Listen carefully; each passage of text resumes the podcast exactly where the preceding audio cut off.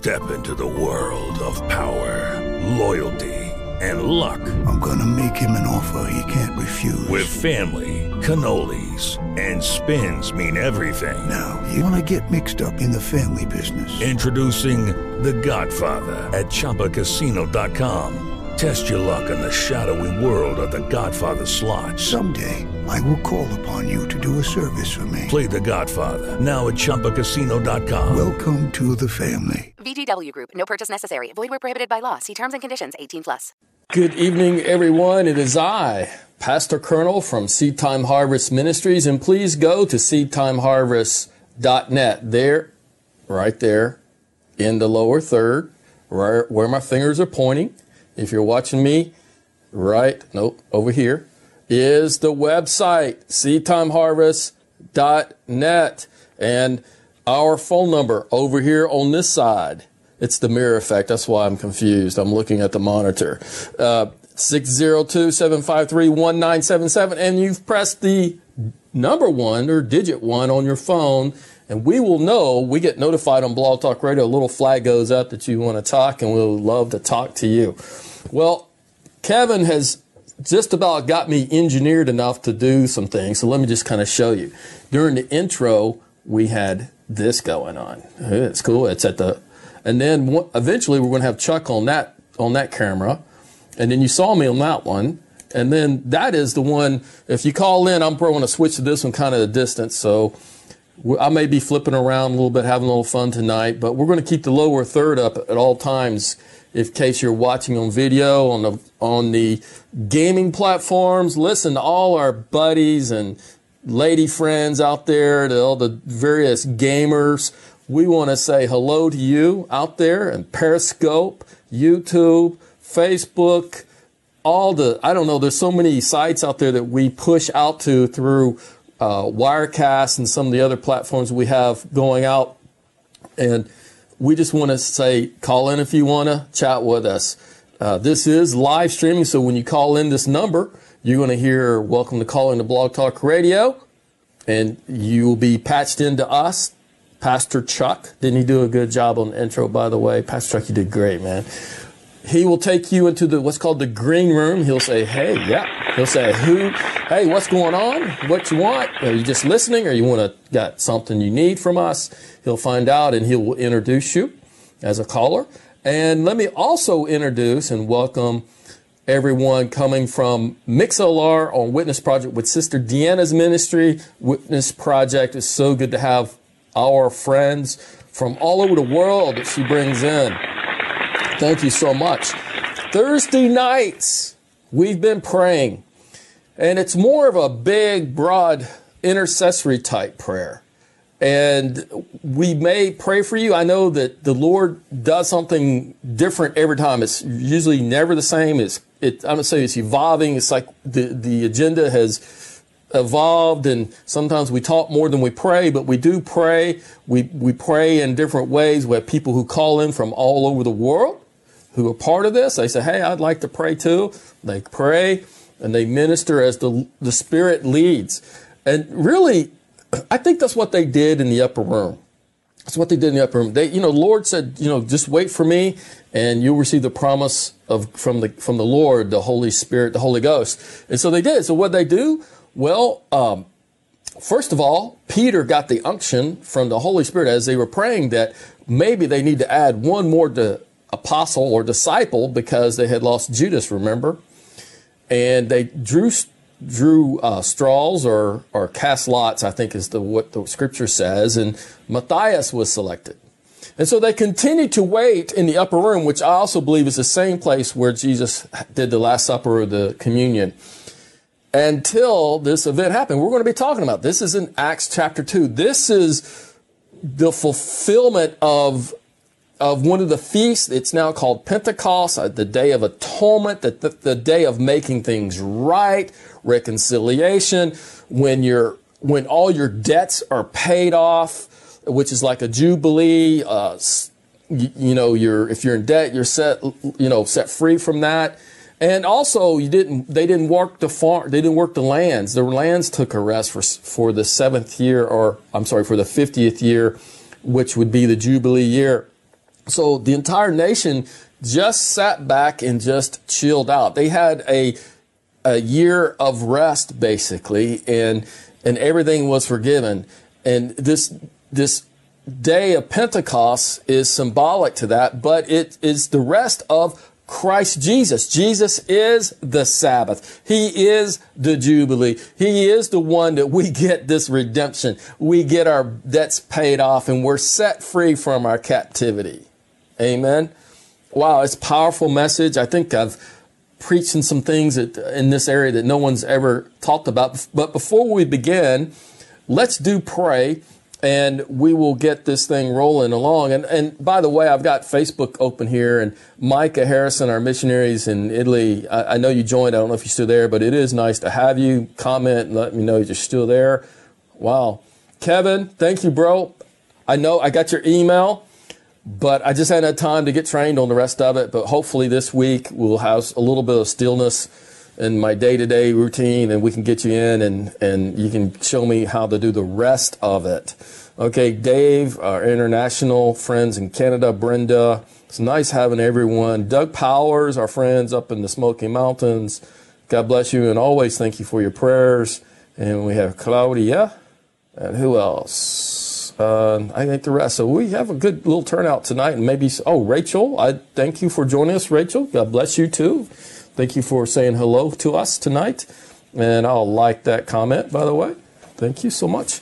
And anyway, let's pray. Let's get this thing going. I have a lot to cover. It's like 47 verses in Acts chapter 2. And I'm going to try to recap the first part of it through verse 21, just real quick, just to kind of bring your minds up to date to where we can wrap up the latter part of the chapter, because it was very powerful. I thought there was Spirit of God moving. And by the way, you don't have to wait till the end to call in. If you want to call in. I'll find a good transitional point to stop and take your call. And Producer Chuck will see that you're there, and we'll be glad to have you.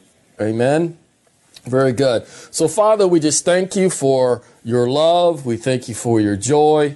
We just thank you for the way you touched us, and thank you for the fullness that you've given us. Thank you for the promise. We receive your Holy Ghost with power and fire, for your word says that Jesus is coming and he will be baptizing with fire and with spirit. And Lord, I ask you to baptize us in the fullness of what Christ offers. Yes, we are redeemed by the blood of the Lamb. We're baptized in the blood for the remission of our sins, and we receive that. And let me just say this, those who want to be baptized for the testimony of your faith. There's no issue there. Go right ahead and do that. And Lord, we just thank you. Lord, I thank you for the people you're bringing into the kingdom of God. But most of all, I thank you for the people you're filling with the Spirit and with power of the fire of God from the throne above. Even Isaiah said, "Woe, I'm a man undone." And the cherubim came and took a coal out of the fire of the altar and placed it, because he had unclean lips and he was from a nation of people of unclean lips, Lord. For we are a people of unclean heart, mind, and mouth. And Lord, we ask the fire of God come from the throne of God and begin to purify us in the likeness of God, to purify all the sin in our life or burn it out so that we are purified in righteousness. We thank you, Lord. We glorify you. In Jesus' name, amen. Well, welcome, everybody. We're getting this thing going. General Colonel, that's funny, Dave. Tanya from Jamaica, welcome. I did get your note today. Sorry about the things happening there. But just remember, I did say a quick prayer for you when I got your note. So, amen. All right, let's get started. If you have your Bibles, or you have your device, some of you watch me on your web TV, and that's really cool. Thank you. I do that sometimes. I put things I want to stream, I put it on my TV from my device, and I watch it from my TV.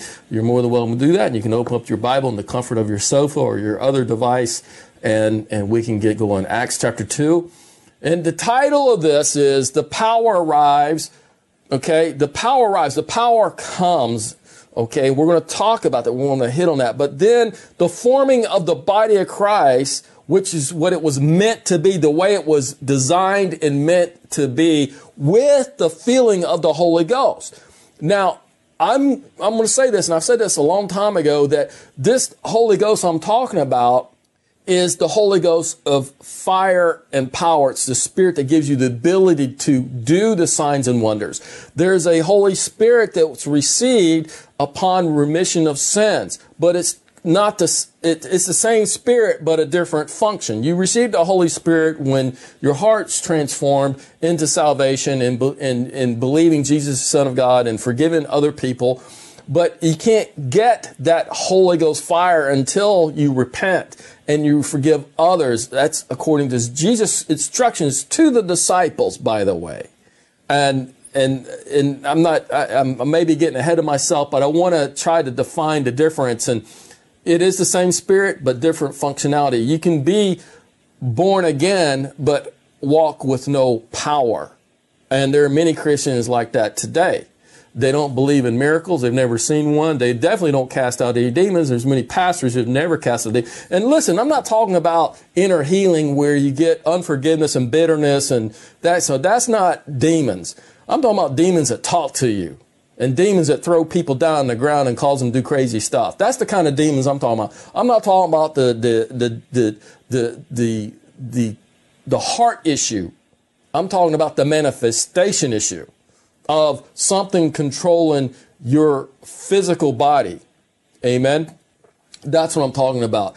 And there's a difference. There's a difference in casting out demons and then helping someone become sanctified by transformation of their heart. Both are important. And most Christians can't do either one of those. Most pastors can't do either one of those. But I'm talking about having the power of God to where if a demon talks to you or manifests itself to you, you can cast it out by the power of God or other manifestations of the power of God. It doesn't have to be a healing. It can be a miracle work of some sort because of the power of God upon you. If you're just born again from salvation and repentance, you may not have that power yet, but it comes through a transformational heart process of forgiving other people so that you're forgiven. So it's not retained in you. You gotta, and your prayers can be answered. You can't, your prayers won't be answered unless you forgive others. And those are scriptures I should have, I'm not going to quote them today, but I've covered them many, many other times.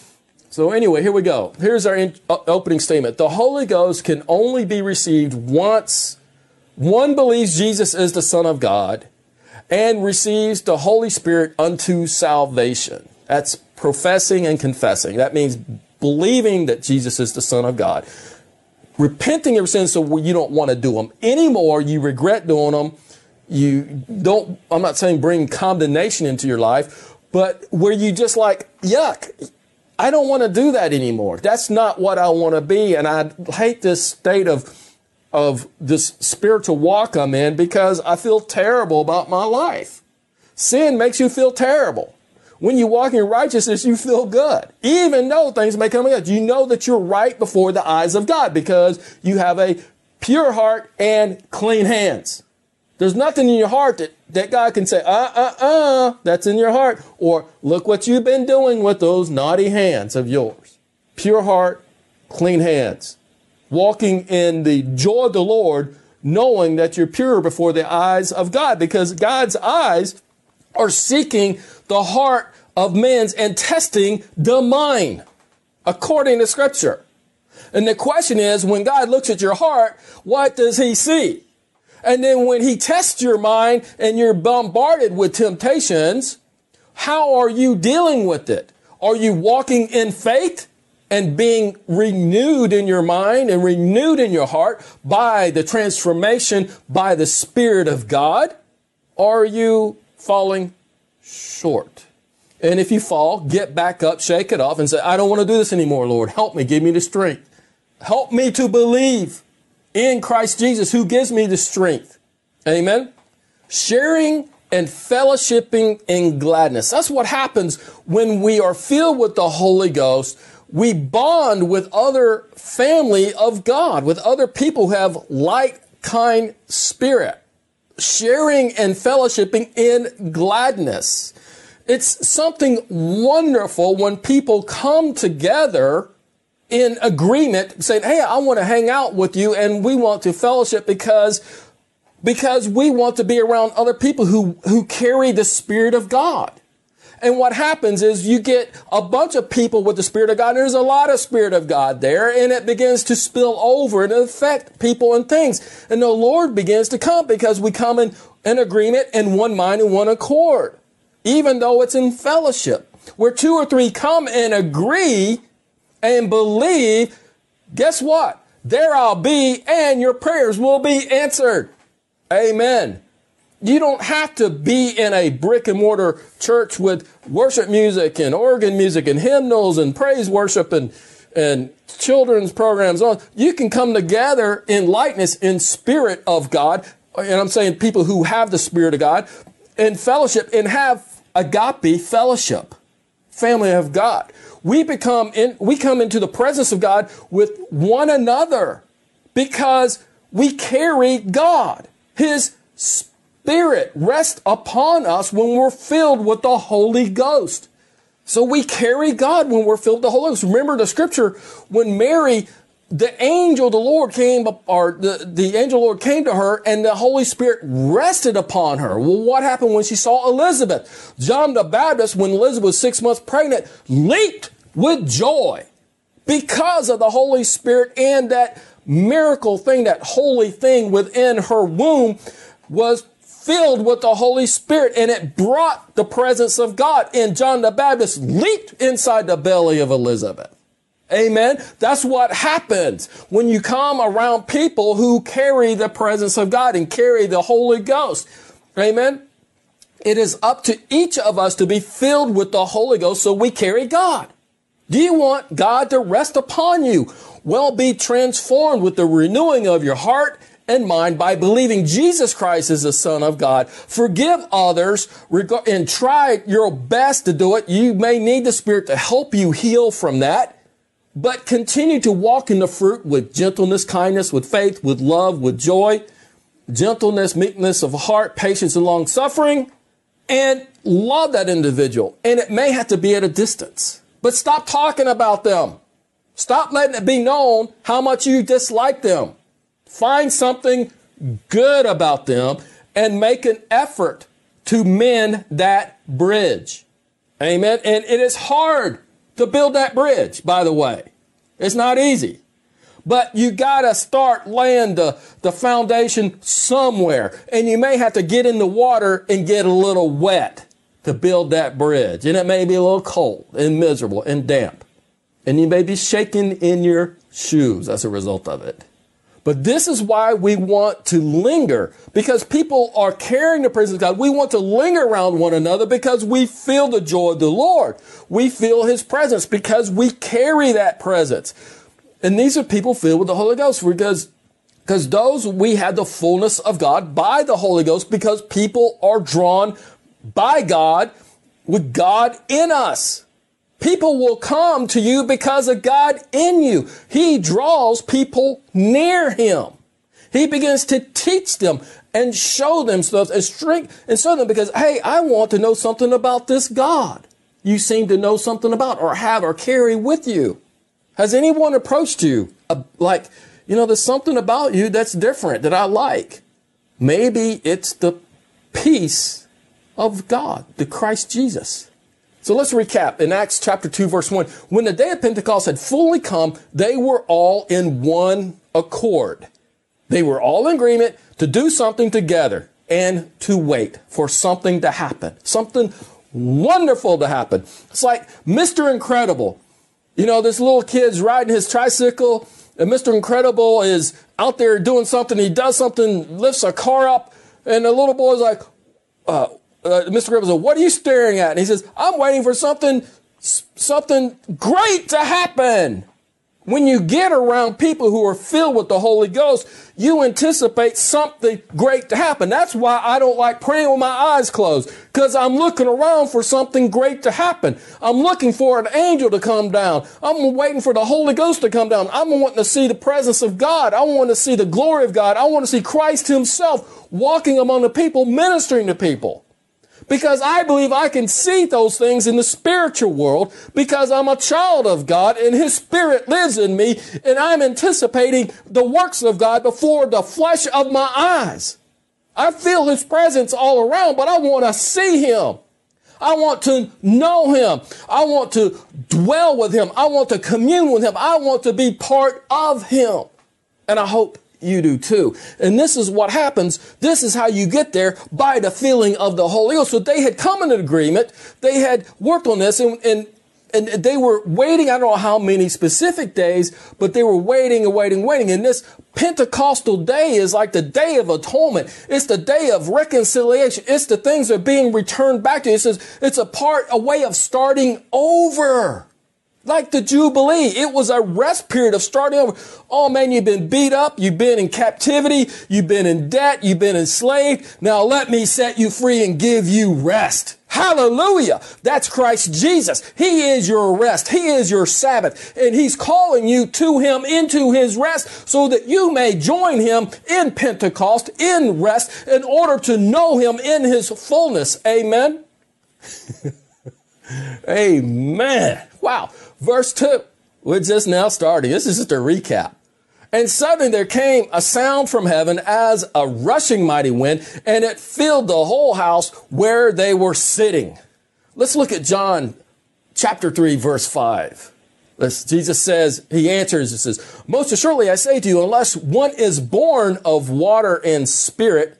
Now, I think I've taught this before, that water is not necessarily talking about the baptism of John. It's talking about the water and blood that flowed from Jesus when he was pierced in the side and the water spewed out of him.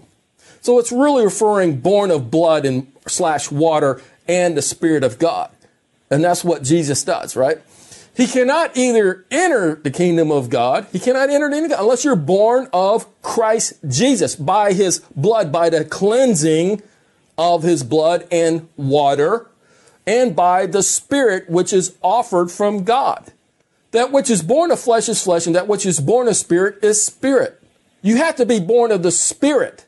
It can only come from the spiritual water.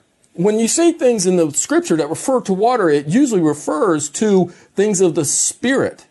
That's why we baptize. We have that symbology of we die, or we're baptized, so it's both also death. We're dying to the old man, and we're cleansed by the water of the Holy Spirit. We come up a new person, or born again in Christ Jesus. But that can only happen if the blood of the Lamb is smeared over the thresholds of our heart, in which the death angel passes over, in which the first fruit remains in life. It doesn't die.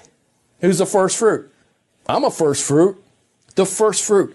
Are we not like the first fruit of God? We're his first fruit of Christ Jesus. We're the fruit of the sacrifice of the Lamb.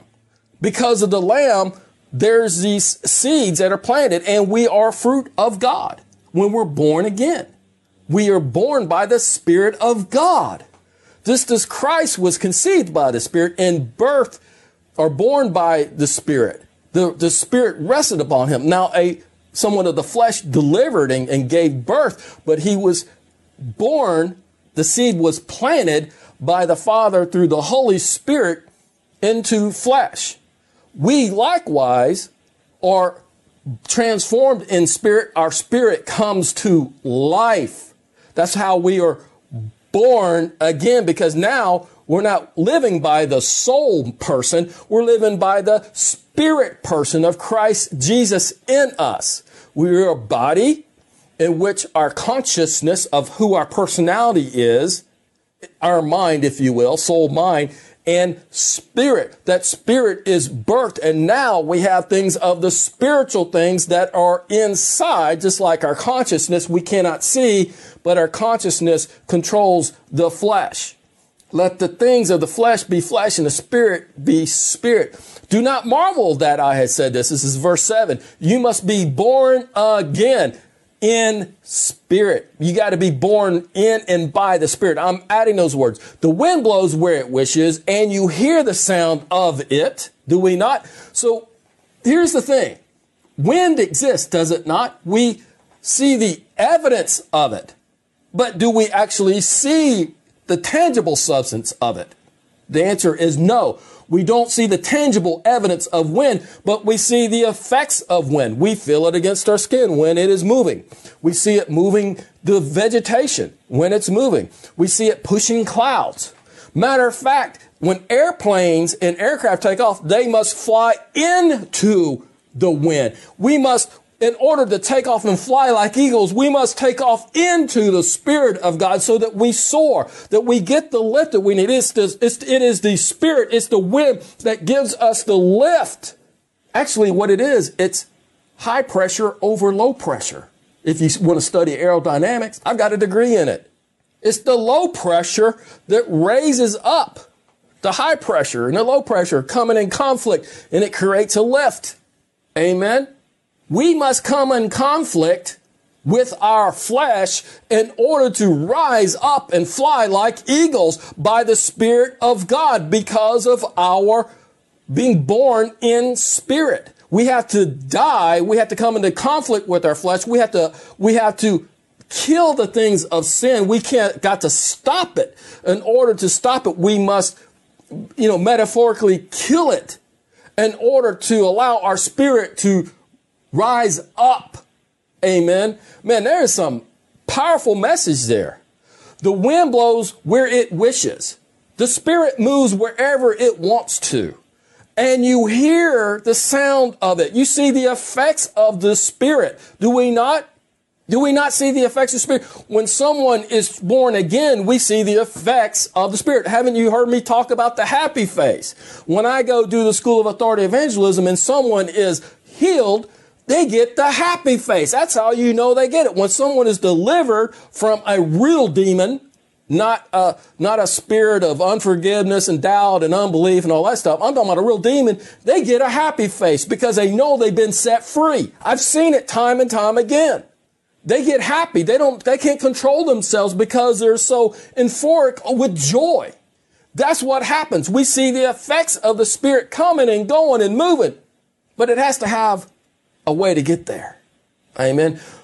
But cannot tell where it comes. We can't tell where the wind is coming. I mean, we can kind of, if we see the effects of it or we feel it's coming from that direction. It's blowing from the north or from the south or wherever, eastern winds or western winds. But we cannot tell when it's going to start blowing or stop blowing. When you get around the equator, the wind stops blowing. It's called the doldrums. The doldrums. The boats, the ships back in the sail days, they would hit the equator and they would just stop. They could only make movement based on current of the undercurrents of the waters moving. So the sails would just go flat. They wouldn't be inflated. But once they got the edge of the doldrums of the equator, the sails would inflate and they would be propelled forward in the direction they wanted to go. So we cannot tell where it comes and from where it goes. So is everyone who was born of the Spirit. Look, there's going to be a day where the Spirit is going to move us all over the place like the wind. That's the end days promise right there, spoken by Jesus himself. There are people I know who've done this. They have translated other because the Spirit wanted them somewhere. Look at Philip. He outran a chariot and ministered to an Ethiopian eunuch, and he baptized him, and he was filled with the Holy Ghost. He was reading from the book of Isaiah, but didn't understand it. And guess what? The Holy Spirit took Philip into another place. Didn't know where he was coming from, didn't know where he was going, but by the power of God, sent him like the wind. That's going to happen. If you're filled with the Holy Ghost, you can be used like the wind. You can be sent forth in and out by the power of God to do great works if you're filled with the Holy Ghost. It only comes by the Holy Ghost. Amen. Let's look at John 20, verse 21. So Jesus said to them again, peace to you. As the Father has sent me, I also send you. And when he had said this, he breathed on them and said to them, receive the Holy Ghost. If you forgive, so here it goes. So this is before the day of Pentecost, the Feast of Atonement. Okay, 50 days after the Passover. Okay, that's why it's 50 days. It represents like 50-year Jubilee. That's why it's 50. It coincides. It's a type and shadow of a Jubilee year. Okay. So Jesus had breathed the Holy Spirit upon him. Now, Jesus had died at this time. By this time, he had died, and he had been resurrected and seen. And this was like the last time he was seen by the disciples before he ascended up into heaven to be with the Father. And so before he left, he said, receive the Holy Ghost. And he breathed upon them. And he said this. If you forgive the sins of any, if they are forgiven them. If you retain the sins of any, they're retained. That means you don't get rid of them. You cannot receive the Holy. Now, see, this is the Holy Spirit as per salvation and believing Jesus Christ and repenting of your sins. They received the Holy Ghost, what I'm talking about, with the power and fire, several weeks later. Okay, so the Passover had already happened. And Jesus was, through the weeks, was coming and going and meeting and talking to people and, being seen and all kinds of things. So 50 days already passed, but by this time, they received the salvation of the Holy Spirit, of the Holy Ghost, but they didn't get the Pentecostal Holy Ghost with power and fire until the week of atonement, or till the Feast of Atonement, which is called Pentecost, 50 days after the Passover. Which Jesus was the Passover for the atonement of the sins of the world. So when we see that when we believe and forgive, we believe in Christ and we forgive people other transgressions and against each other, we receive the Holy Ghost because of the heart transformation. It may take a miracle for you to forgive someone who has hurt you like instantly. It may take you 50 days. To get to where you're over that and you truly feel peace about forgiving them. Okay.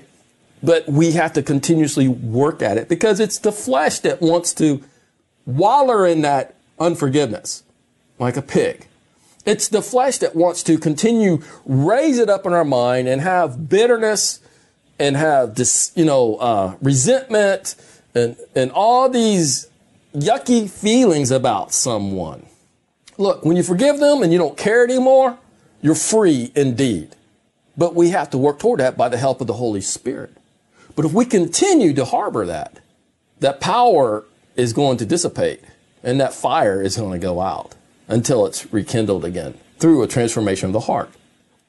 So we got to understand, being baptized by water is for the remission of sins and we receive the Holy Spirit. But when we're baptized by the Holy Ghost, with miracle things happening, we can do great works for the kingdom of God. You can't do great works for the kingdom of God without the Holy Ghost. You can't win people to Christ without the Holy Ghost. You can't do signs and wonders without the Holy Ghost. It's not you, it's the Holy Ghost in you that's being manifested. Amen. Verse 3, then there appeared to them. So it appeared upon them, I'm going to use the words a little differently, divided tongues, or I would say split flames as fire that sat upon each of them. So when the sound of this great wind came in to this upper room, then all of a sudden there was these flames upon their head. Two, they were split. They say split like a sport tongue, so I guess kind of like a snake, but I think each flame represents, one represents the Father and the other represents the Christ upon their heads. And it sat upon them. The fire of God was upon them that people could see by the flesh. So not only did it happen in the spiritual, but because it was so powerful, the flesh was able to see the things happening in the spirit. This is why I don't like closing my eyes when I pray. Well, you want to miss something like that? I don't. Amen. Well, Chuck, do we have a caller? You want to introduce them? Yes, this is Rachel. Rachel, you're on with the Colonel. Hello, Rachel. Where are you calling from tonight? Ohio. Well, welcome. How did you hear about us? I was following you on Facebook, and I just saw that you had came on, and actually Zoe Eddie suggested I called you or something. Ah, okay. So you know me through Joseph. All right, very good. Well, what can we do for you tonight? You want prayer tonight? Sorry. My son is... I need a prayer for my son and my situation, which I don't really want to take it into a lot of details about, but... How old's your son? He's 9. He's almost 10. And God has brought him a long way. Mm-hmm. But he's autistic. And... he is entering puberty, and he's getting a little worse. Sorry, not to be... Yeah, I understand. He's discovering things he didn't discover before, right. Well, not really that, but he was kind of getting better with the aggression. He has a history of, like, some aggression and self-injuring kind of thing, which had decreased quite a bit. But I feel like God's about to... like, on the verge of moving mightily on him. Yeah. Because I keep speaking over him and praying, and he just feels like he keeps looking at me like he wants to say something, but he can't. Right. I just feel like the words are there. What's his name? I feel like that has a lot to do with the behavior. But, you know, with the puberty onset, he's becoming a little more aggressive because of his hormone fluctuations. Sure. Mm-hmm. What's his name? I'm not... Sorry. Bobby or John or David? Oh, what's his name? Andrew. All right. Yeah. Well, we have some great people listening with us tonight, and I want to say we've got a couple people watching us from Myanmar and possibly Australia. I want to welcome them tonight, and our New York friends as well. But I need everyone that's watching tonight to help pray for Andrew and Rachel. Okay, so this is a mother who is probably by herself with very little help, and has a son that's growing up and is getting stronger, and going through hormonal challenges in that age and that sort of thing. And she just needs strength, and he needs a work by the Lord in his life. Okay. And just so everyone, just need you to touch and agree tonight. Father, I just thank you for Rachel, who called in from Ohio. And Lord, I remember her calling in once or twice before. And Lord, I thank you that you've sent her to us, that we may intercede for her. And Lord, first and foremost, Lord, I ask you to give her great wisdom on how to handle human behavior, especially this unique kind of behavior of autism. And Lord, there may be all kinds of doctors, there may be all kinds of medication, but Lord, I know that Jesus is the Prince of Peace, and that the Prince of Peace may come upon them and come upon that household, Lord. And Lord, that you would give, I know it's probably, she wants to give up at times, Lord. I mean, I sense that stress, I sense that like, why me kind of thing, and how much longer. But, Lord, that you would strengthen Rachel. And, Lord, give her the ability to communicate, telepathically or communicate with her son, and her son with her, so that they can come into understanding, and she can give him instruction that he could comprehend and process in this delicate state that he's in. And, Lord, I ask you to restore them. Restore that family, Lord. Restore the things that have been taken from them, Lord. And, Lord, that you would put people in their path that can encourage and help and serve, because you've given them the heart to do so. And Lord, everyone that you've called into the uniqueness of that kind of service, Lord, that you would draw them to Rachel and help them find her. Not her find them, but them find her. And Lord, that you would also, I don't know, but put a father figure of some sort in Andrew's life, Lord, some kind of like grandfather figure that can love this child and be someone that can understand and have this, not only understand his behaviors, but also have compassion for him. And Lord, touch them and heal them. In Jesus' name, amen. Okay, Rachel, thank you so much for calling us today.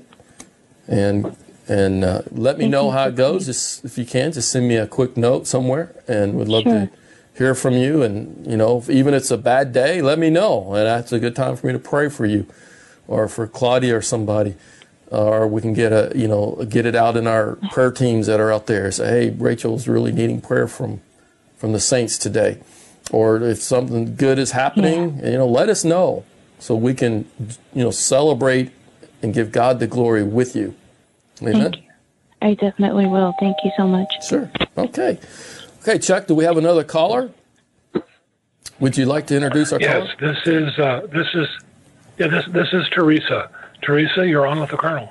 Hello, Teresa. Where are you calling from tonight? Illinois. Illinois. Okay, I believe I know you. How are you? Good. Okay. Well, trying to grow. Aren't we all? Aren't we all? Just trying to get some water from the Holy Spirit and get some heavenly food from heaven to keep us sustained. Amen. Well, tell us what's on your heart, Teresa. I can't really go into it too much, but some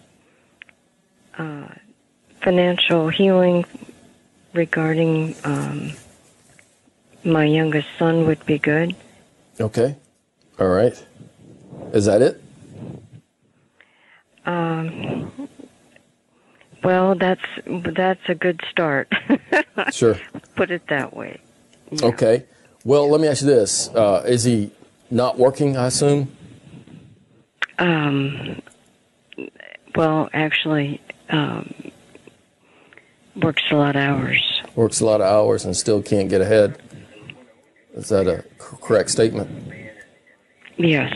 Yeah, I know that feeling. I know the frustration that it involves. And I truly empathize, and it just had the greatest, like, oh, man, I know the feeling. All right, so let me pray for him. And everyone else that's listening all over the world, help us to pray. Do you mind sharing his name, or do you just want me to call him Teresa's son? That would be all right. I'll stand in the gap. Okay. Father, I thank you. I thank you for Teresa, and I thank you that she is standing in the gap for her son because she loves him dearly, and she hates seeing the misery that he's in. And Father, I just ask you to move upon Teresa's son in the name of Jesus, Lord, that you would break him from the things that are trying to destroy him and take him down. Father, Lord, I ask you to begin to move upon his heart, that he would draw closer to you, even though he's seeking you, he's drawn, but Lord, that it would come like a magnet drawn, that it would just snap together, Lord, that he would come into a great awakening of you, Lord, and wherever it is in his development, Lord, that you would let him feel your love and have the assurance and the peace that's beyond understanding that you're in control of his life.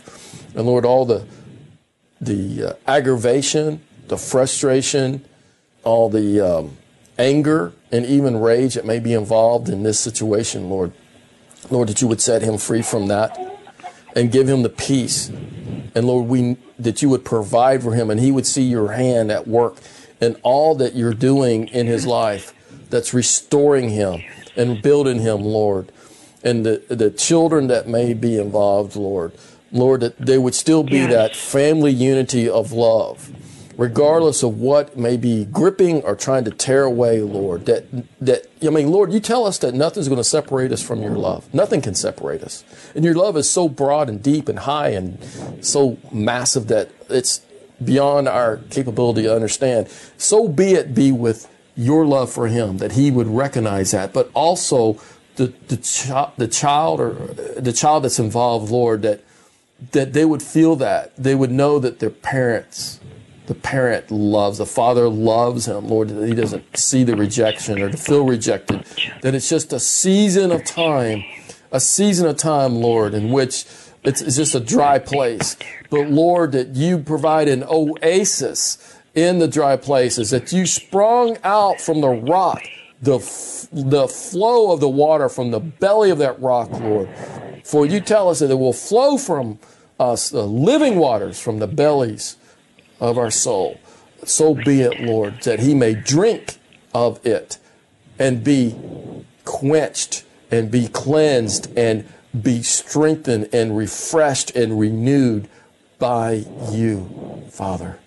And that family too, Lord. Let your spirit wash away all that has come on them and come to take them down, Lord, all the inner fighting and I don't know, just the word battles that are taking place, Lord, that you would drown it out, Lord, in your spirit, that it would quench it and it would put it away, and that there would be a new song coming from him, a new song of joy, Lord. Let his mother, let Teresa hear a new song coming from the lips of her son to be a sign of the work that you're doing in his life. In Jesus' name, amen. Amen, and thank you so much. Be blessed. Thank you. Good night. God bless you, too. Keep me updated on things, if you don't mind. Just send me a note. It doesn't have to be long. Just, any changes or anything you notice, okay? It'd be great. All right. Thank you so much. Peace. Mm-hmm. Okay. Praise God. Well, I want to say hello to some folks I see that are on here from very far away. Kim Momo Nayat from Myanmar. I know her and her family. She's been such a blessing to me when I travel there. And Saul Ka, so nice to see you there as well. It's great. And thank you so much, everyone. Yes, nothing's impossible for God. It's great to have everybody. Great to have everybody. Praise God. Thank you for the callers. It's okay to call. Let me see if I can get things going again. We were in verse 3 of Acts chapter 2. We're trucking right along. We've been going for at least a good hour now, and we're just recapping. We haven't gotten into the latter part. But then there appeared them divided tongues as fire that sat upon each one of them. Okay, so I was reading out of Leviticus. I was beginning to read out of Leviticus chapter 9, verse 22. Then Aaron lifted his hand toward the people, blessed them, and came down from offering the sin offering. So he came down from presenting the sin offering to God, the burnt offering, and peace offering. So we see that there's multiple offerings there regarding sin, right? And Moses and Aaron went into the tabernacle of meetings. Tabernacle meetings is where the presence of God came, that with the tribes of Israel surrounding it, the tabernacle meetings was the center, the heart of the camp of the people of Israel in the wilderness. Then the glory of the Lord appeared to all of the people. The glory of the Lord. I don't know if that was Christ himself or some kind of cloud or smoke or some kind of mist within the visibility of the flesh of the eye, but of the spirit. But that's why things, when the spirit comes on so strong, you can see it. It begins to manifest itself until the flesh can see it. And fire came out from before the Lord. Fire. This is that righteous fire that comes from God himself, from the throne of God, that purifies, that provides power, and it also cleanses. It does so many things. It's like the multi-purpose agent of getting the saints of God where they need to be. Amen. And the fire came out in front of the Lord and consumed the burnt offering and the fat of the altar. When all the people saw it, they shouted and fell to their faces. I guess so. If you saw something come out of heaven from God and all of a sudden we call it the glory because you don't know how to describe it. And all of a sudden before the Lord himself, which is in this glory, fire spews out and consumes only the offerings presented on the altar.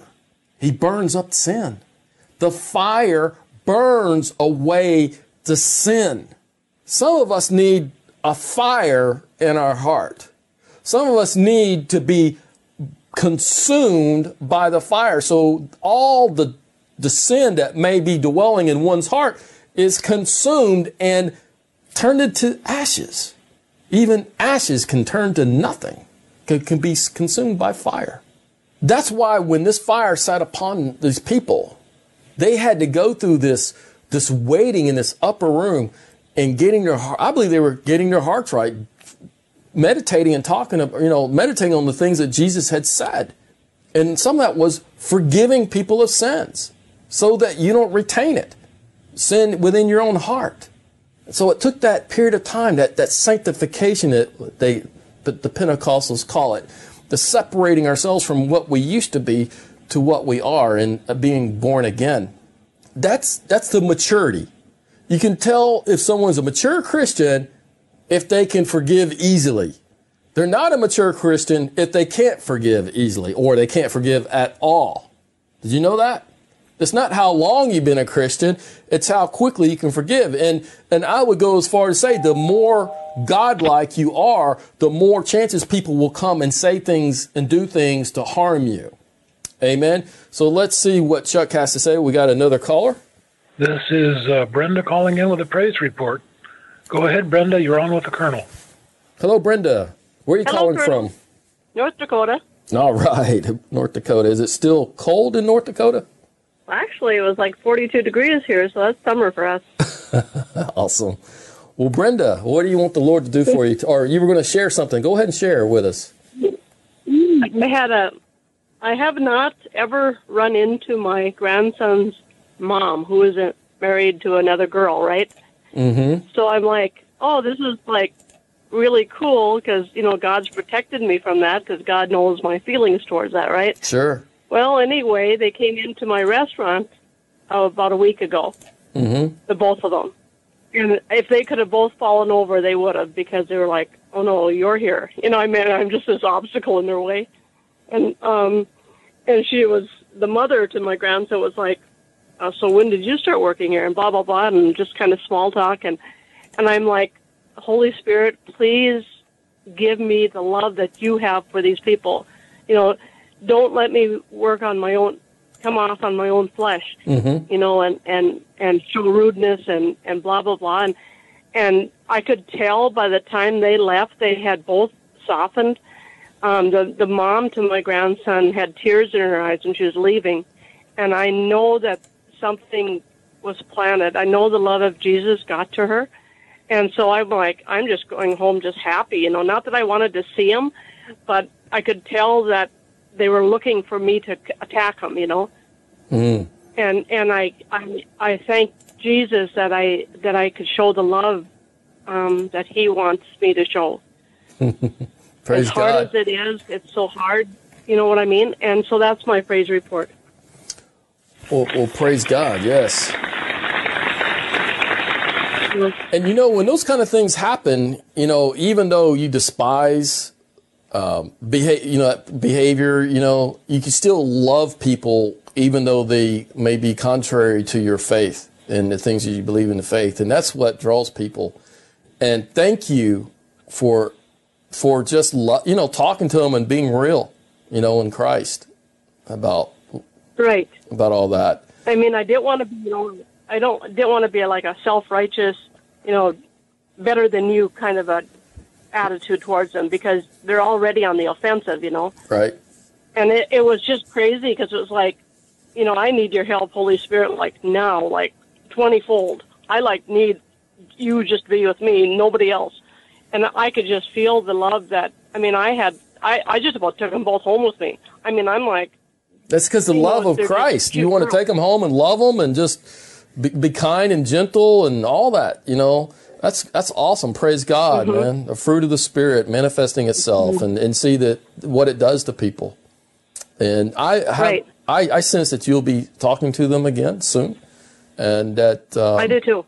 And that you'll have a more opportunity to be a light in their life, And you know, just be led by the Spirit. I'm not going to tell you what to do, but be led by the Spirit. And here's the thing is, you know, when Jesus told the disciples to go out into the villages before him and to prepare the way, he said, you know, go into the villages, but if someone wants to receive you, say, peace be with you. Well, what are they talking about? Are you just saying peace? Or are you saying Christ be with you? Christ is peace. He is the Prince of Peace. So you say, peace be with you. Receive this peace. Right. And see if they receive that peace. Right. Christ will begin to, you know, work on them, and they'll be able to be drawn to God. So praise God. Right. That's awesome. Yes. Yes. Well, I just had to tell you that, and I love you. Your preaching is awesome tonight. It's just awesome. Thank you. Well, thank you, and God bless you, and thank you for all the support to the ministry as well. Take care. You're welcome. All right, bye-bye. Bye-bye. Praise God. Well, let's get back to our Leviticus scripture. So here is the tent of meetings where God came, or threw fire down from heaven. Fire came from heaven down and lit the brazen altar from fire from heaven. So the altar continuously burned with this righteous fire from heaven. Now, here the people coming together, and they're offering they're repenting of their sins, and then the glory comes down. You know, Moses and Aaron went in there, and they went into the tent of meetings and began to pray for the presence of God. And then the shadow, I like to call it, they begin to abide under the shadow of Most High God, because the glory came down. And the glory also is referred to here in the scripture as the Lord. And the fire preceded him. It began to burn up that sin offering. And that's what we have to do. We have to get into the presence of God, abide under that shadow of that glory, and let him send his righteous fire to burn out our iniquities and sins that are deep, that we lay out before him. Here it is, Lord. Here's this awful mess laying upon this altar. Burn it up. Burn it up. When there is true repentance and forgiveness, one can receive the righteousness fire of God. Look, have you ever done anything that you regretted? And you say to yourself, oh, that was stupid, or I wish I had never done that or said that. You learn from that lesson, and chances are you may not ever do it again. And if you do it, it would be rare. This is the same thing. When you're tired of the sin in your life or the things that you do, and you don't want to do it anymore, and you say, Lord, here it is. I don't want to do it anymore. You know, at one time when I was a young infantry officer, you know, in infantry, you know, they say that, you know, you talk like a sailor, but we talk like infantrymen. And I couldn't have a sentence without dropping the F word, just this and that. I mean, just continuously. And it's like the Holy Spirit just brought realization of why God saw that, the way God saw that. And I was ashamed. And I made a commitment to God. I said, I don't want to ever do that again. I don't want to say that again. I don't want to talk like that. It's like I was delivered at that point from using that word. And as far as I know, I mean, maybe I did, maybe I didn't. I don't know, but I never used that word in that way again, like that. And I just rose above it and refused to do it. And that's another thing. We have to get to the point where we refuse to do that. I refuse to go there. I refuse to see that. I refuse to go there. I refuse to do this. You have to refuse sin and choose righteousness. You refuse it, but you're choosing something else. The option is righteousness rather than wickedness. And that's what has to happen. You have to get to the point, or be at a point where you want pure righteousness in your life, and you don't want anything else. And if you don't know if there's something unrighteous, ask the Holy Spirit to reveal it to you. I didn't realize how God perceived me in that way. And he brought it to my attention in the Spirit. And that's how we change, of the renewing of our mind and our heart. So you can receive the righteous fire of God. It can be removed when there is true repentance and true forgiveness. Like, forgive me, Lord, for saying that and being that way. I want to be the way you desire me to be. Jeremiah 20, verse 9, then he said, I will not make mention of him. Now, this is Jeremiah speaking, saying, I will not make mention of God, nor speak any more in God's name, but his word. That means, but Jesus was in my heart like a burning fire, shut up in my bones. I was, or I grew tired or weary of holding it in or back, and I could not hold it back or resist it any longer or any more. See, when you get the fire of God in you, if you get Christ, who is the word of God, that's what the words he used. This is the words Jeremiah used. But his word, who's the word? Jesus Christ was in my heart like a burning fire, shut up in my bones, like contained in my bones. He was going crazy. He was fidgety. He was going berserk. I gotta praise the name of God because it's all in me. Amen. He was going berserk. He couldn't contain himself. He had to scratch. He like had an itch he couldn't control. He had to get action on it. Wouldn't it be great if we had the love of God to the point it was like that? It was like a scratch that we had to, or an itch that we had to scratch. We couldn't like stand anymore. We just got to like reach over there and scratch it or we're going to go crazy. I got to love you so much because it's like a itch I can't get rid of it. I got to love you and like Christ loves you, and I got to embrace you and have compassion for you, and I've got to love you regardless of how much you dislike me. That's the kind of love I desire for people. I haven't gotten there yet, but I'm trying to, and I hope many of you have already gotten there. Perhaps can give me some pointers on how you got there. Let's look at Revelation 4, verse 5. And from the throne proceeded lightning. Whoa! In the throne of God, there's lightning. I don't know. Maybe it's like the Aurora Borealis or something. I don't know. Just this light maybe going all kinds of directions. And thunderings, lightnings and thunderings and voices. Can you imagine speaking to the point you had so much power when you spoke that that thunder, it sounded like thunder and it lit up things like lightning. That's God's throne. His very presence creates that. Matter of fact, he is so magnificent, the cherubim have to cover their face because they can't look at him, because their wings cover their face and their feet, because probably the brightness of his glory blinds them because they have eyes all over their bodies. I don't know. I'm just saying that. The Bible doesn't say that, but it does say that the wings of cherubim cover their face and their feet. Why do you think that is? Maybe because the presence of God is so great, it's like great thunder and lightnings. And they got to hide behind something because they can't come into the presence of it. Even God himself was behind the veil because man cannot see God and live. Perhaps the cherubim can't see God and live unless the Son of God wills it. There's an exception. I'm just throwing this out there. Okay, so Revelation, there's this thunder, the lightning, there's these voices, and the seven lamps of fire were burning before the throne, which are the seven spirits of God.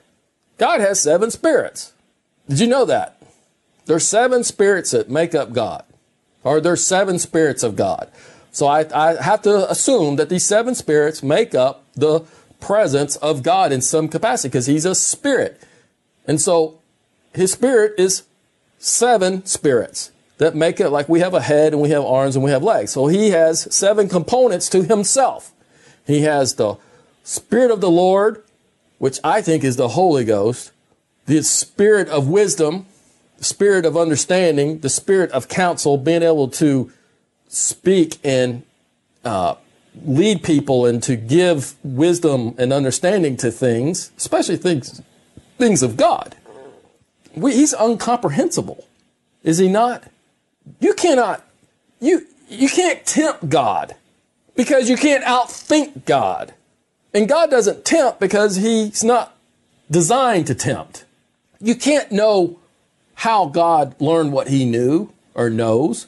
You cannot describe to me how God came into existence. So therefore, you cannot comprehend in your mind anything about God. He's incomprehensible.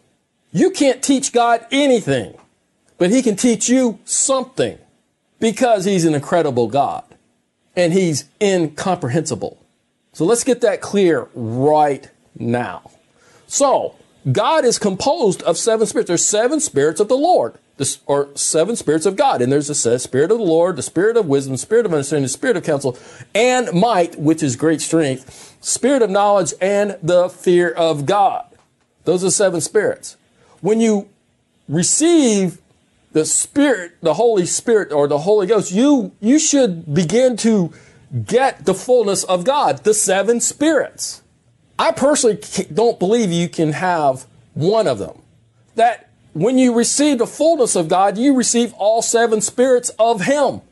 Because if you receive the Holy Ghost, then you begin to get wisdom of God about him. You begin to come into the spirit of understanding of God and understanding of yourself and your relationship between him and you and you and him. Then when you come into this great understanding of this wisdom by this Holy Spirit, then you are able to communicate about the understanding and wisdom you have of God, which is the spirit of counsel. As a result of that, you come into authority. If you have knowledge and you have understanding and wisdom, you have authority. Because you know something that people don't know, which makes you an authority figure. A person of authority who knows something that other people don't know, which makes you a subject matter expert. Does it not?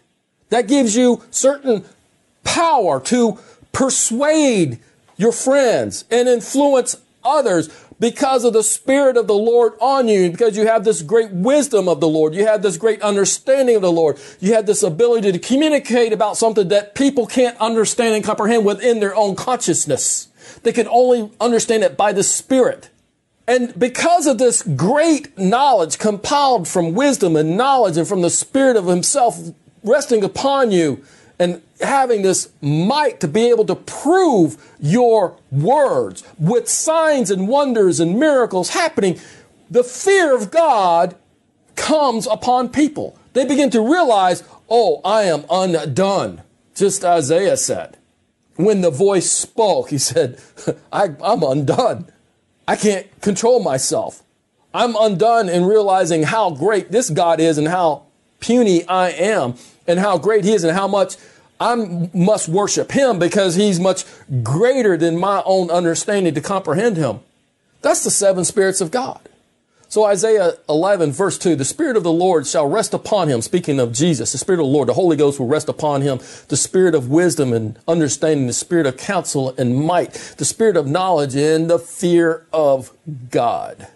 The Spirit of the Lord is I believe is the Holy Ghost. When we receive the Holy Ghost, we receive the gifts of the Holy Ghost, which is another discussion, right? So if you have, well, we know that one gift is wisdom. The wisdom is one of the gifts. We know that knowledge is a gift. Well, because you have wisdom and knowledge, you're able to prophesy. You're able to have discernment. You're able to have counsel. You're able to you're able to preach and those kind of things. You're able to interpret tongues.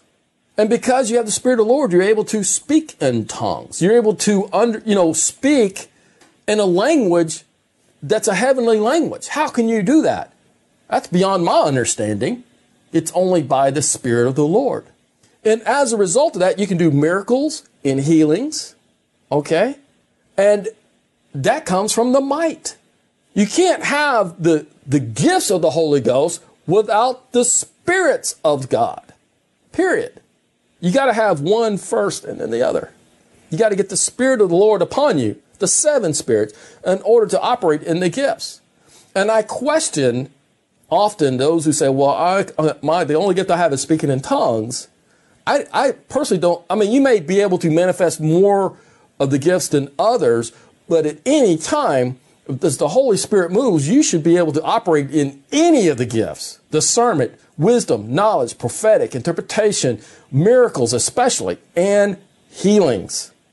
Amen? Not just speaking in tongues. It's good to speak in tongues. We should all be praying in that heavenly language because that builds our holy faith, as the scripture says. If you want your faith to increase, start praying in tongues, along with the other things it says to do, to walk in faith and to believe in Christ Jesus and to stand upon the word. Those things build your faith. God doesn't give you faith. You got to work for it. You got to operate in faith. You got to do stuff that's contrary to what you're thinking and trust God. That's how you build your faith. This is different. The things I'm talking about are different from the spirit that you received when you repent. Okay. And come into believing Jesus Christ as the Son of God. This comes during that sanctification where you begin to forgive others and you're able to get your heart right and you wait upon the Lord and the Holy Ghost comes. Now, I know people who were saved, they repented, they got delivered immediately, and they received the Holy Ghost within 5 or 10 minutes. They got it all. I've seen that happen. That does happen. But it doesn't always happen like that with everybody. Most people, it's okay, I believe, and I got to get the sin out of my life. They got to get more cleaned up. They got to get more sanctified. They got to get their heart right. Even though they believe Jesus Christ is the Son of God, they got to get that heart transformation. Matthew 3:11, indeed, baptized, Matthew 3, verse 11, I indeed baptize you with water unto repentance. But he, this is John the Baptist speaking, but he, Christ Jesus, who is coming after me, after my ministry is over, is mightier than I, whose sandals I'm not worthy to carry. He will baptize. Jesus will baptize you with Holy Ghost and fire. The only real baptism that's important, in my opinion, is being baptized with the Holy Ghost and fire, because that only comes from Christ Jesus. Man can baptize you in water and say, praise God, you've been baptized for the remission of your sins. That's a symbol of your sins being washed away and you dying to the old person, being resurrected a new person. Man can do that, but it's only Jesus who can baptize you with the Holy Ghost and fire. Seek after that baptism, in my opinion, first, and then get baptized when you want to and when you're ready. But the thief on the cross was not baptized. You don't have to be baptized in water in order to get to heaven. You just have to believe in Jesus. Call upon his name and believe. You shall be saved. That's the bare minimum. But who wants to just barely pass a test? I was the kind of student that barely passed a test all the time. Yeah, I got a master's degree and all that stuff, but I had to work hard at just barely passing a test. I wanted to make the best grades, and I worked hard at it. I don't want to settle for just passing.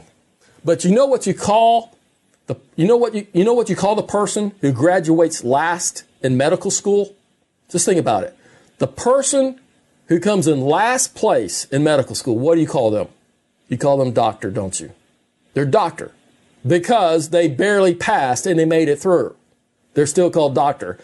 You can call upon the name of Jesus and be saved, and you'll still be called a child of God.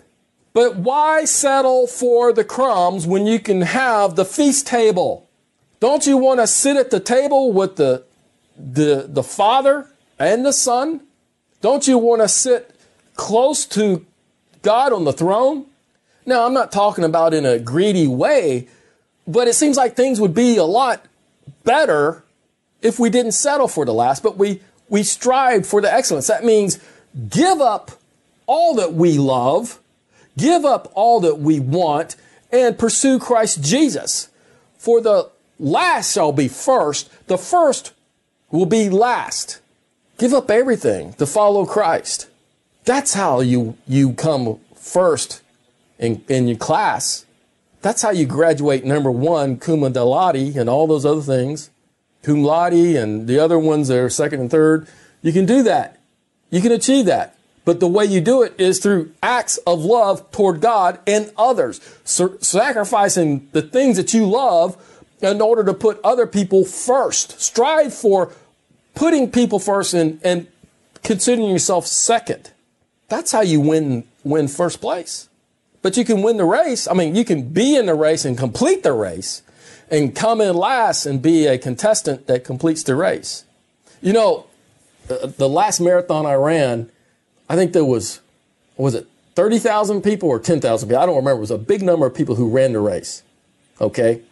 Everyone who crossed the finish line, you had to wear this token on your shoelace and you had to pass these various markers. And that's how they tracked if you completed the race. You would, your token, or I don't know what they call it, the token that you wore, it's like a little magnetic thing you wore in your shoelace. Every time you passed over it, it counted where you were and your speed and your time. And so when you passed the last one, they knew you finished. Everyone that finished got a completion medal. You completed. Congratulations. You completed this marathon. But do you want to just be the last one? Who wants to do that? I mean, there might be someone who just wants to be the last one in, saying, hey, I'm the last one in. Yeah, the race is over.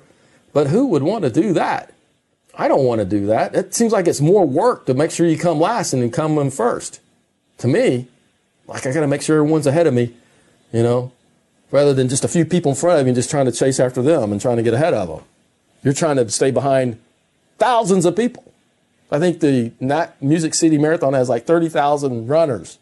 That's a city size. I don't want to do that. I want to be up front. I want to be good. I want to feel good about myself and doing a good time. And running the race the way I'm supposed to, for my age and for my physique and everything. You know, I want to push myself to excellence. I just don't want to like mosey across the finish line 10 hours later. I want to get it done. I want to finish the race, and I want to, you know, be kind of like proud of, man, I'm this age and I'm you know, this kind of condition, and I've placed here within my age range and everything, and my you know, as a male and whatever. People want to do good, right? Don't you want to do good? Well, let me tell you how to get there. I'll tell you how to win the race. You got to believe Jesus is the Son of God. You got to love others and forgive people. And you got to love them like great compassion. You got to like care about them and put yourself in a position that it doesn't matter. They're more important than your own personal needs. That's the love of Christ. God, that's the love of God too, because he gave his only son, that if you just believe in him, you can live forever with God. That you're not going to die in the second death of the lake of fire, but live everlasting with him. That's how you win. Why jeopardize trying to come in last place? And they say, sorry, the last person we considered to be in front of you. You're not even going to qualify as a final, as completing the race, because too much time had elapsed and you didn't even come within a standard that would be acceptable for the standards of the race. Do you want to jeopardize that? They come in such last place that they close the race down and you come across, sorry, we don't have anything to give you. We can't even be recognized. You just got it. You're just an incomplete. You just incompleted the race. You didn't complete the race. You're an incomplete, because too much time elapsed and people had to go home and get dinner or whatever. The next day starting, we can only wait so long and be disqualified to be considered a finalist of the race. There's people that happens to. You know that? They just take too long and they don't even get considered as completion. They're incomplete participants. They didn't complete the race. My friends, the question is, complete the race. Let Christ carry you through the race. I heard something very profound today, and it's like our thinking is, or maybe my thinking is wrong. You know, because I was in the military and special ops and all this, people think of me as kind of a spiritual warrior. I'm not. I'm a child of God. He fights my battles. I'm incapable of fighting battles. I am just a Gideon soldier who just shows up and says the sword of the Lord or the spirit of the Lord, and he destroys the enemy. I just kind of show up and let the presence of God go before me and fight my battles. Stop fighting. You will lose. You cannot win on your own. You cannot do this with your own accord and your own intellect And if I just do this, and if I just stop doing it and say, Lord, it's yours. It's yours. It's your battle to take. It's your battle to win. And I give you the glory because you are the King of Kings and the Lord of Lords. It's your battle. I'm just your subject in the sovereignty of the kingdom of God. I'm just a citizen of God, a child of God within the kingdom of God. Lord, just fight my battles for me. Lord, I pray for this. I just submit to the throne of God. I make my petitions known with prayer and praise and supplication, Lord. I give you the glory because you can fight my battles, and I know you will win my battles, and I know that you do these things for the purpose and the will of God, and I give it to you to be the conqueror, the King of Kings. Look, you can do nothing without the Spirit of God doing it for you. You can do nothing without the will of God. You try to do something for God out of his will and be prepared to look foolish. I'm just going to tell you right now, just prepare to put on the foolish pants because that's what's going to happen, because you're going to get a butt kicking. And it's your own self-afflicted wound because you went in self and not in the Spirit of the Lord, or allowing the will of God to go before you and to lead you in, to take you in. We got to come to the realization of these things. We need to come to the awareness of these things, that we are nothing without God. And it only comes by him. But we can pray and we can intercede and we can ask and we can believe and trust in him that his ways are not our ways. He has a better way of doing it, and a better way that's going to help transform us to his image. So you got to realize that some of these battles is to get us to be more like him, to be a prince and a princess. But we're not ready to step up into that position yet. Amen. If you don't know Jesus Christ as your personal Savior, and look, we didn't get very far. I only got to verse 4 again, and we're going to have to pick this up next week because this is such a powerful, chapter 2 is so powerful. That's what I was telling Chuck. I got to recap this because there's something happening in my spirit when we're covering this. Look, if you don't know Jesus Christ, I mean like know him. I'm not talking about, oh, I kind of get it. No, I mean like know him. It's time for you to know this Christ and his love that he has for you. First of all, you got to believe that he exists, that he is the Son of God, that he came down to this earth in the form of man and shed his blood. He died, became the Lamb unto the world for the atonement of the world, for the sins and atonement of the world, so that you may know God. Because every other way failed because man got corrupted it. So Christ had to become man in order for it to become incorruptible. Believe Jesus is the Son of God within your heart. And if you want to pray, pray this.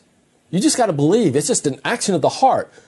It's not necessarily if you pray this and now you're this. It's the action of this heart that gets you there. It's not saying the words that get you there. It's this right here. It's the transformation of the heart.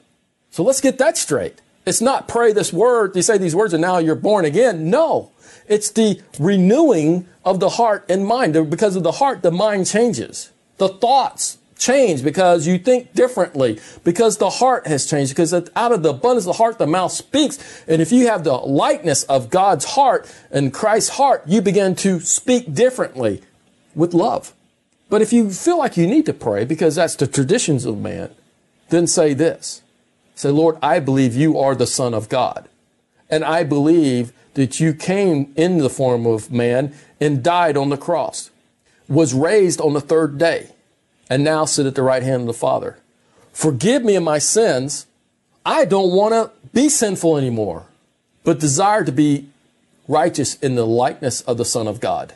Forgive me, Lord, that I have sinned against you and forsaken you and doubted you. I no longer want to doubt you, but believe in you. Heal my body, heal my heart, Lord. Do a transformation inside out. If you said that prayer, go to this website right over here. I'm pointing at it, seedtimeharvest.net, and let me know. I would love to hear from you. Love to hear your testimony, and so that I can maybe contact you and if I have time to pray with you. Okay, would love to minister to you if I had time, if I get time. I'm working a full-time job, multiple jobs actually. And I still make time to preach on Sundays, only by the power of God. If you only knew If you only knew. And it's not time to talk about it, but it's just if you only knew. And I'm sure your life is similar. We have time. I'm going to open up the mics. We have a little bit of time left. So, Chuck, I'll give you the mic first, and then you can pass it over to Deanna, anybody else that wants to come on. The number's on the screen, 602-753-1977. If you press one, we'll know you want to talk to us. Well, tonight's message was very tremendous, Colonel, as always. I always learn a few things when I'm listening to you, so I appreciate all the time you put in to prepare for this message. And I just wanted to thank you. And with that, I'll turn it over to Deanna. Thank you, Chuck. Amen. I'm really excited. I want to share something with you, and I was just hoping Sister Rachel would give me permission to share, but it's so exciting. Praise the Lord. As you prayed for her, I got in my spirit the Holy Spirit saying, He hears. And at first I thought that He was saying that He hears Rachel's prayers. But no, I felt like He was saying the son, the child, hears Him. And so I mentioned this to Rachel, and it is so just exciting, and I've just moved to tears and blessing the Lord. She said that it was a confirmation to her that the Spirit of the Lord had already told her or given her confirmations to this, and she had prayed that the Lord would speak to her son and baptize him in the Holy Spirit. Mm. So really supernatural, bless God. It was just so amazing. I was very moved, very moved. So now that you opened my mic, there it is. Praise the Lord. That's awesome. I don't even know what to say, but I'm not surprised. I'll just say that. I'm not surprised. Well, it's awesome. Well, I had a lot of activity tonight. I haven't looked at YouTube tonight. There's a lot of activity. I want to thank everyone on all the game channels and all the other places that you may be tonight. Thank you. I could probably keep preaching, but some people said keep preaching, go another hour, but I don't know if I can do that. I mean, I can, but I don't know if you can. Did you see my comment? No, we're catching fire with you. That's all. We're just catching fire with you. Oh, no, I haven't looked at that yet. Really enjoying it. That's great. Praise God. Well, I saw someone new here on Facebook. I think they were brought in by Brenda, perhaps. Sharon, if I missed you, I do want to say hello. I think that's who I saw. But anyway, I don't want to spend too much time there, but I'm now looking at Witness Project. So, Rachel, good to see you, and obviously Jesus Gangster, all those same. Greg. A few people had to leave, but yeah, Allie, okay, Allie is Blue Green Cats, and Jared. Jared's pretty new around here. Brother Reggie's on tonight. Mm, yeah, Jared and Claudia in Brazil. Yeah, see Claudia there. Very good. Oh, wow. Well, I'm going to stop there at verse 4. I'm going to have to just kind of hold up there, and then we'll take it up and we'll continue. I don't know how much more we'll go, but I'm real excited. I knew back when we were in the book of John that the book of Acts was going to be something. I just knew that was something different, something new. I couldn't pinpoint it. The Lord didn't really show everything to me, but we're still in chapter 2, and it's okay. And we'll stay here as long as the Holy Spirit needs us to stay here. The biggest thing is, it's not so much, what I want and that sort of thing. The thing is that, are you being transformed by this word? Are you able to come closer to the Lord through seeking Him by the inspiration of the words, by the Holy Spirit? Are you coming to Christ? That is the thing. Is your heart being healed and delivered from things that you've brought into it? That's the big thing here. So I want to be obedient to the Holy Spirit and stay in place and stay put until he's ready to transition to new things and different things. Amen. So let's see here. Anything else? Anything else we need to do? We had about 18 minutes left. And by the way, I wanted to mention tonight that Pastor Claudia has been posting things in blogs and also on Facebook. Very inspirational. It's not me. I don't have time to do that. But just so you know, Claudia may not like me saying this, but Claudia is very disciplined. She gets up early in the morning and she prays and she gets in the presence of God. And then the Lord begins to inspire her, and she's very creative. She's been posting some wonderful things. So if you're not following Seedtime Harvest Ministries on Facebook, please do. That's where it is. I'm hoping to start getting that within the seedtimeharvest.net blog post.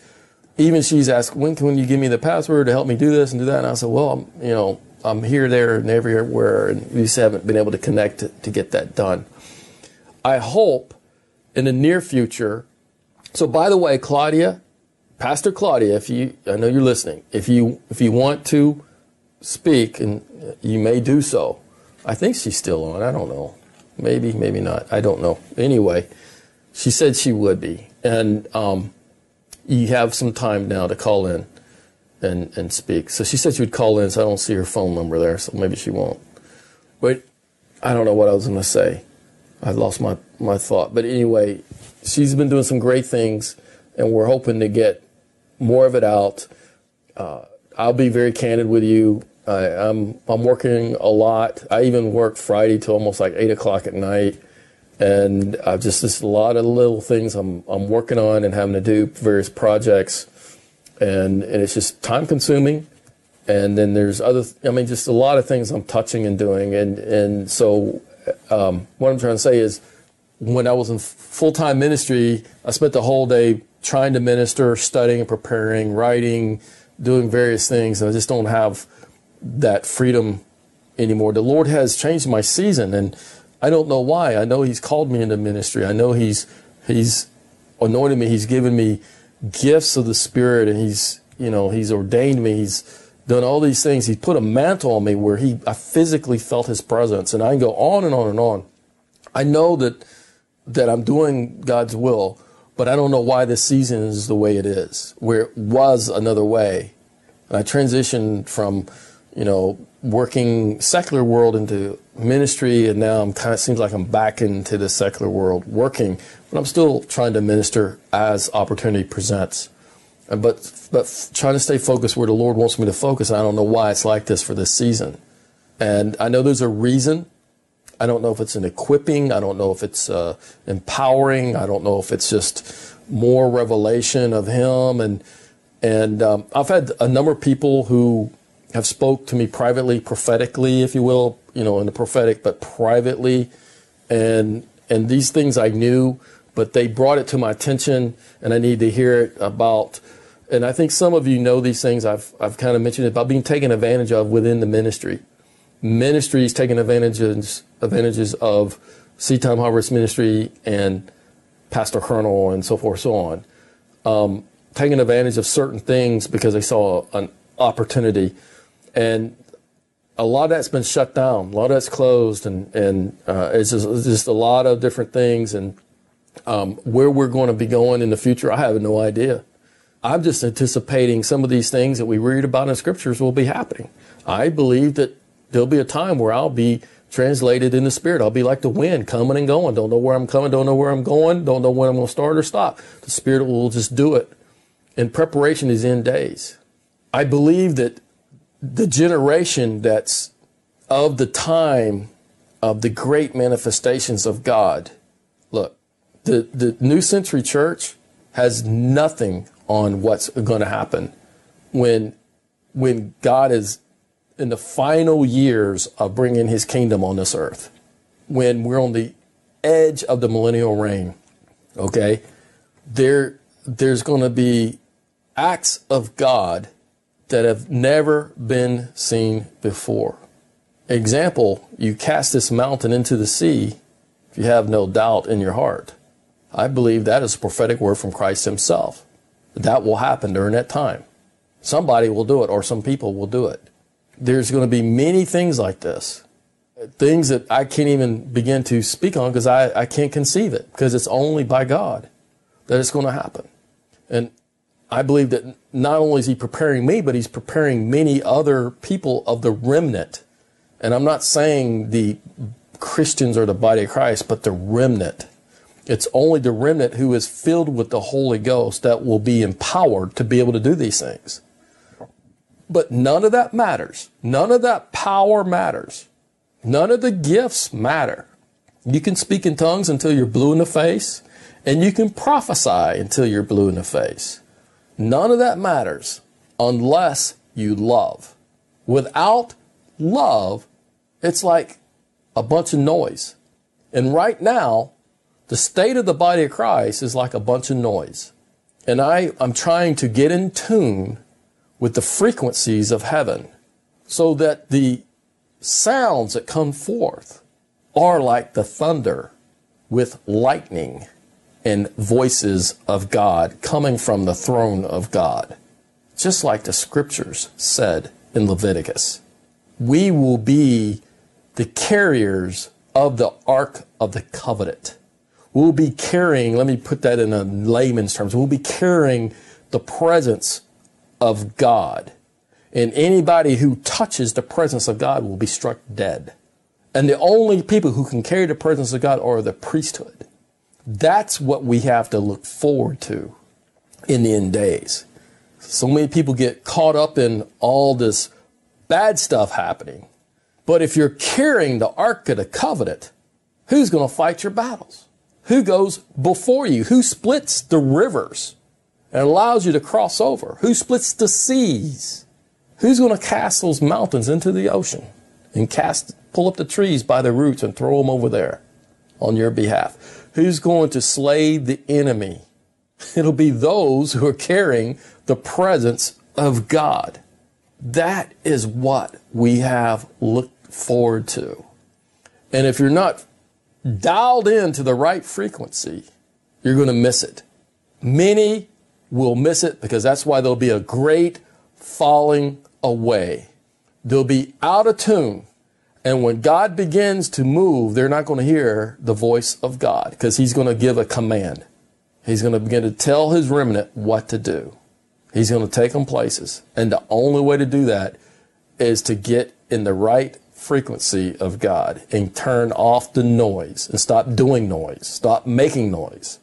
Now, with that said, I think that's kind of what's happening to me in this season, is that I'm getting in tune with God, and he's keeping me focused on the things that are like really important to him rather than all the noise that I was doing. Does that make sense? So the question to me, or to you, from me, is that, is it time to turn something off and tune back in and get in the right frequency of the voice of God? That's the question. How do I do that, Pastor? Be still and know that he's God, and wait on him, just like they did in the upper room. Stop doing stuff. Go over there and sit down and wait on me, is basically what he said. Stop preaching the gospel. Stop going to places. Don't leave the city. Just go back, sit there, and wait on me. Just wait. Stop doing stuff. Stop generating kingdom stuff, because that's not the Father's will. He has a gift for you, and it's going to come from God himself. And it's going to be an anointing. I think the scripture uses in Acts chapter 2, the doctrine of the apostle. The question is, here's something to think about. What is the doctrine of the apostle? How do we begin to have the doctrine of the apostle? You cannot know the doctrine of the apostle until you get still, stop doing stuff, and wait on God. And when he's ready, he will deliver you, on you, the fire of God with power, with the, you call it a baptism, if you will, but a pouring of the Spirit upon you. What did God say? I will pour out of my Spirit upon all flesh. And I'm wondering if I need to caveat that and say all flesh that is listening and waiting on me. I added that. But I would want to be in the posture, in the position of receiving that pouring out rather than dislocated and in the wrong place at the wrong time when God decides to pour that out. You know what I'm saying? Think of it like this. When the ice cream truck comes around, the only people who go get ice cream are the people in the spheres of the sound of the ice cream truck. Those who can't hear the ice cream truck have no opportunity to go get ice cream. Is that a true statement? Only those that are positioned and postured to hear the ice cream truck coming down the road are the ones that have the ability to go out and get the ice cream. The question, here's the thing. You need to be postured and positioned to be ready to receive the pouring out of God's Spirit. So let's get focused on what God's heart is. And it's going to be different for each of us. Okay, similar in some ways and parallel in some ways. Let's get postured and positioned, like Gideon, postured and positioned. He had to go through the phases of it to be postured and positioned to be used of God as a remnant to destroy. Actually, he didn't destroy it. God destroyed it for them. He was just the vessel used to carry the presence of God. His army was. It only needed 300 to carry the presence of God, to destroy a great army. Amen? Does that speak to your spirit tonight? Does that resonate? Amen. Resonate in your spirit? Amen. Oh, man. Praise God. Oh, wow. I've preached enough tonight. My goodness. I don't know very many pastors that can preach for 2 hours. Do what? Yeah, you're speaking directly to some of the issues that the Lord's been speaking to me and others that I know. So I just want to thank you for doing that. But yes, I think you're speaking directly to Jared, who's listening. Even tonight, what I had planned to do tonight, the Lord just drew me back. He said, no, you're not going to do any of that. He had me prepare something else. And he has been speaking to us, not just me, but he has been saying, speak to my people. He's been saying, prophesy. But there's a preparation. There's a slowing down and a quiet time with the Lord right now to prepare for what's coming. There's an awareness, for me anyway, and where the Lord has me, it is kind of a slow down and a silencing of all the noise of the outer court and a closer communion with Him, resting in Him, and preparing for what the Lord will release, and knowing that the Lord releases something, mantles being prepared, or something to that effect. I can't say exactly what it is. We've been discussing that.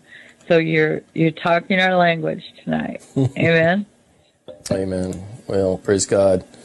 Well, in our language tonight. Amen? Amen. Well, I tell you what, I'm trying to figure out what to do next, and we'll only have a few minutes. In our language tonight. Amen? Amen. Well, I tell you what, I'm trying to figure out what to do next. I know what happened. I had my YouTube turned on there, and it was coming in through the blog talk. Sorry about that. All right. Well, I think we're going to call it a night. We only have like less than 3 minutes. So, Chuck, you want to take us out of here tonight? With Lucky Land Slots, you can get lucky just about anywhere. Dearly beloved, we are gathered here today to... Has anyone seen the bride and groom? Sorry, we're here. We were getting lucky in the limo and we lost track of time. No, Lucky Land Casino, with cash prizes that add up quicker than a guest registry. In that case, I pronounce you lucky. Play for free at LuckyLandSlots.com. Daily bonuses are waiting. No purchase necessary. Void where prohibited by law. 18+. Terms and conditions apply. See website for details.